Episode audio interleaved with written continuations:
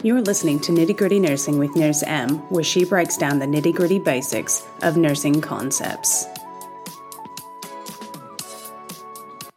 Hello, and welcome to Nitty Gritty Nursing with Nurse M. Today, I'm going to try to break down endocarditis and explain the nitty gritty basics of what you need to know as a nurse or a nursing student in order to be successful with caring for patients you might run into that have a diagnosis of endocarditis.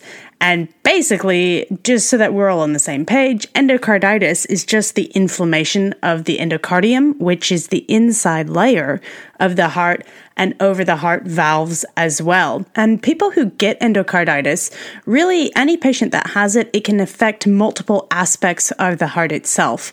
The most common component or object of the heart that affects are the valves. It infects the valves.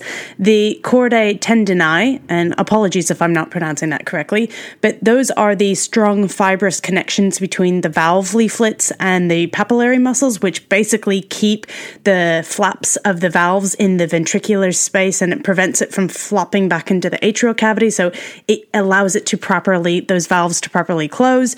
Those can actually rupture and patients who have endocarditis could potentially get some sort of intraventricular septum perforation. The risk factors for people that are going to get it is anyone who's had a prior history of endocarditis, they're at higher risk of developing it again. Patients who have prosthetic valves are at high risk of developing endocarditis. Anyone with an acquired valvular disease, um, people who have cardiac lesions have that risk. And then the most commonly associated risk factor for people developing endocarditis are individuals who have some sort of history with IV drug use or some sort of substance use disorder. I guess in summary, infective endocarditis occurs most frequently in patients with abnormal, whether it's leaky or narrowed heart valves, anyone who's got an artificial heart valve, or in people who have had a pacemaker lead in the past. Any structural heart disease can actually predispose a person to developing infective endocarditis, and in the past, rheumatic fever was the main precursor to infective endocarditis. And again, that rheumatic fever was an inflammatory disease that could develop um, when strep throat or scarlet fever wasn't treated properly, and patients didn't take all of their antibiotics. They were putting themselves at risk for the development of infective endocarditis from the strep throat. Now, there are two types of endocarditis. One is infective endocarditis, and that results from some sort of invasive procedure, like maybe it was dental work, or they had an implanted device like a pacemaker placed, or they had a central line, or you know they were um, have a substance use disorder and have IV drug use in their history, and the bacteria or some sort of pathogen gets into the bloodstream and attaches to the valve and a thrombus forms and then they start to proliferate and this is how we develop infective endocarditis versus non-infective or non IE infective endocarditis, which is when a sterile thrombus forms on the valve. And this is most often associated with some sort of trauma or hypercoagulability problem where a clot basically forms, a sterile thrombus is on the inside. It wasn't the result of an exterior, you know, enemy like a bacteria. And that thrombus that attaches itself to the valve becomes a breeding environment. And it's not pathologic because nothing is growing, but this it is a site of possible infective endocarditis. Now, with infective endocarditis, you can either have acute infective endocarditis or a subacute version. Now, those patients that get acute infective endocarditis, often these are patients with really healthy heart valves, and that's because acute bacterial endocarditis is usually caused by a Staphylococcus aureus bacteria, and that particular form of infective endocarditis, compared to the other forms, is more likely to affect normal heart valves. The subacute bac- bacterial endocarditis is usually caused by streptococcal bacteria, not staphylococcus, which is frequently associated with the acute bacterial endocarditis.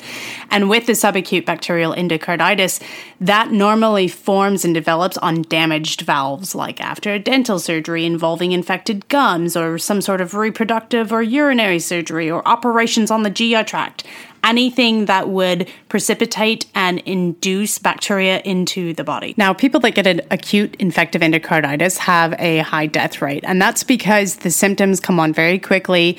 It's very sudden, it's very severe. We're talking a matter of days, and we need to get treatment started quickly compared to the subacute infective endocarditis version, which are people who have a pre existing heart problem. And their symptoms are subtle. It's a little bit of a slower onset. We're talking maybe weeks to months, and they can get identified and diagnosed and treated with the antibiotics in a timely manner. All this to say, what do these patients actually look like when they have infective endocarditis? And here's where my pie analogy comes into play. P for presentation.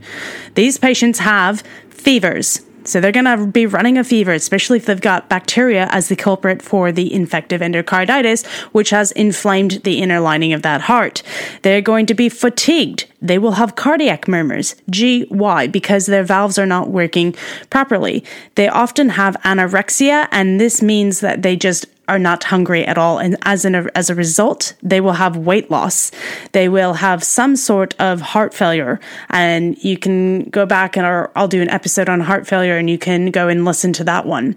They're also going to have embolic complications from the vegetation fragments that are growing on their valves, causing essentially causing the infective endocarditis. So because they've got these veg- that vegetation growth on the valves, um, those fragments can break away and travel through the arterial circulation, and then they can develop petechiae, which are the tiny red spots on the skin from the emboli breaking off. And then they can also get these things called splinter hemorrhages in the nail beds. And if you were to just take like brown brown wood that was splinter like and just start sticking them under your nail beds that's essentially what it looks like physiologically um, on them because that's the emboli that is basically lodging itself underneath the nail beds in the vasculature and it can't go anywhere. So it presents itself kind of as like a splint, we call it a splinter hemorrhage in that nail bed. They'll also have Osler's nodes, which are reddish, tender lesions on the pads of the fingers, hands, and the toes. They can also develop splenomegaly, which is when your spleen gets really big, and that's the direct result of it increasing in size to try to help fight the infection of the vegetative growth in the heart. And then these patients can also develop clubbing of the fingers. And again, if you think about those, the vegetation that's growing on the valves of the heart, and there's microemboli that are breaking away, and it's clogging the vasculature in the distal fingertips, it's reducing the O2 carrying capacity. We also have heart failure as a component of this and so you will start to see clubbing. Now, if you need a way to remember that, you can use the uh, acronym pathogens if you really need to, which is P is for petechiae, A is for anorexia, T is for tired and weak, H is for that high fever and heart failure. O is for the Osler's nodes. Um, the G is like for the fingernail changes. Use the big G in fingernail. Uh, the E is for embolic events. N is for night sweats and new cardiac murmurs. And then the S is for splenomegaly. So now, as a nurse, if we think about the interventions again, we just covered all of the presentation of what these patients look like. Now, how are we going to intervene as a nurse?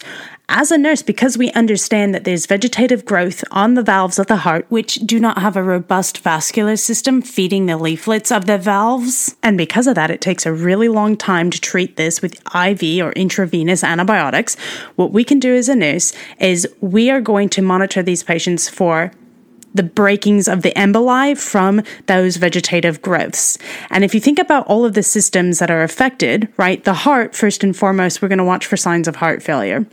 And then if we think about the spleen, because their spleen is going to get much larger, well, if an emboli breaks away and it lodges itself in the spleen and we get a splenic emboli, we can see these patients that will present with sudden abdominal pain and it radiates to the left shoulder and they'll have that presence of rebound abdominal tenderness on palpation. We're also going to watch for say kidney emboli, so renal emboli, that's going to manifest as flank pain radiating down maybe to the groin. They might have hematuria, that blood in the urine.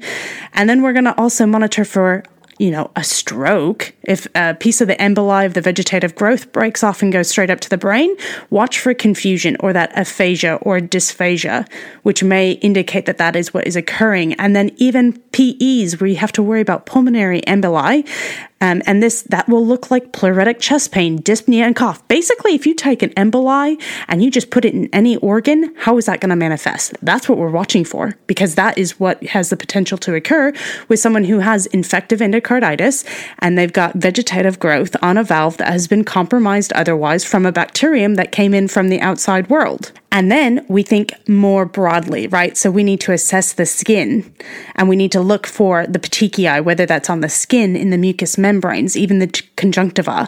And you're going to look at the nail beds for splinter hemorrhages. And while you're at the nail beds, you might as well just check to see if they've got clubbing of their fingers. And then look at their feet and look for the Osler's nodes on the pads of the fingers, the hands, the toes do all of that.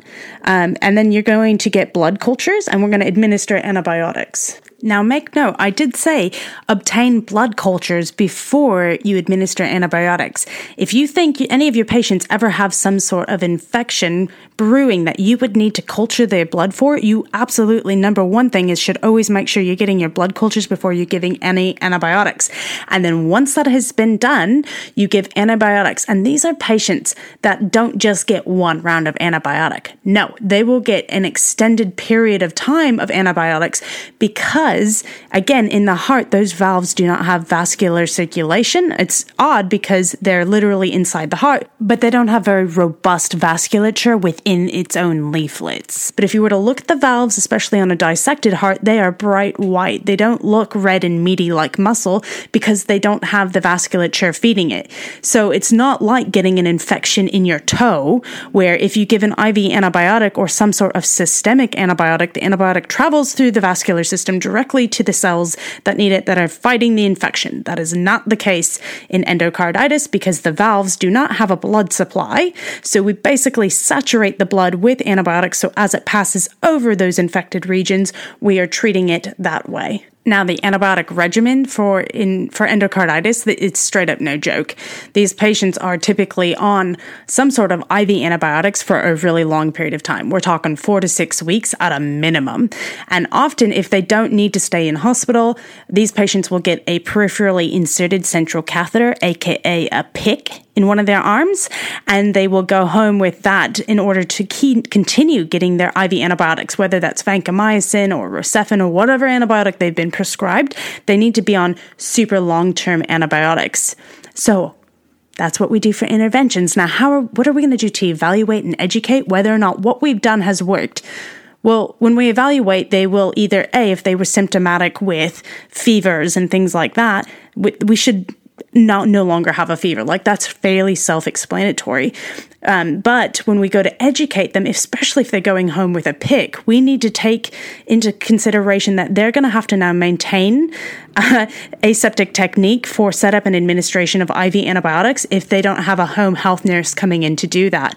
And so these antibiotics have to be on a schedule. They're also going to need to monitor these PICC sites for signs of inf- infection and then immediately report to their PCP or their cardiologist if they think they're getting an infection. We also teach these patients to take their temperature daily for up to six weeks and to report a fever. This is just kind of oftentimes um, a baseline reading where we want to see if they go up or down in their fever. And then because we know that the oral cavity has such a high propensity of allowing bacteria in and it's so closely associated with infections and the heart that we want to really encourage these patients to do appropriate oral hygiene at least twice a day with a soft bristled toothbrush and then to rinse super well. Think to yourself do you actually brush your teeth two times a day? Okay, now we need to reinforce that with our patients. And then we should even be t- um, telling them to avoid using oral irrigation devices. So those water picks, we, we should tell them not to use those because we don't want them to push bacteria further into the oral cavities and do things like that the one of the key things with these sorts of patients is if they have had endocarditis, they need to tell their providers before they go to get dental work done because they need to be put on prophylactic antibiotics to prevent problems from occurring. Okay, that is a hotbed question in nursing school. Is someone with a history of endocarditis is going in for dental work? Like, what is one key nursing priority that you need to take into consideration? Newsflash, it's antibiotics because we want to prevent any sort of further infection because we know prior history of endocarditis places them at higher risk of developing it again. The only other thing that we would need to consider is that these patients might need a valve replacement following antibiotic treatment, depending on how the their valves fare with everything. But again, if we think about that and they have an artificial valve now, that places them at higher risk for endocarditis. So the same education rules still apply of, you know, really good oral hygiene. If they do get antibiotics, they need to complete all of their antibiotics and not just do a short run of the course and be like, man, I feel better. No, don't let them do that. And then they really need to inform their healthcare providers about their history if they've had infective endocarditis, if they go to get dental work, like really getting those prophylactic antibiotics. That's all I've got so far for endocarditis. Go forth and keep on learning.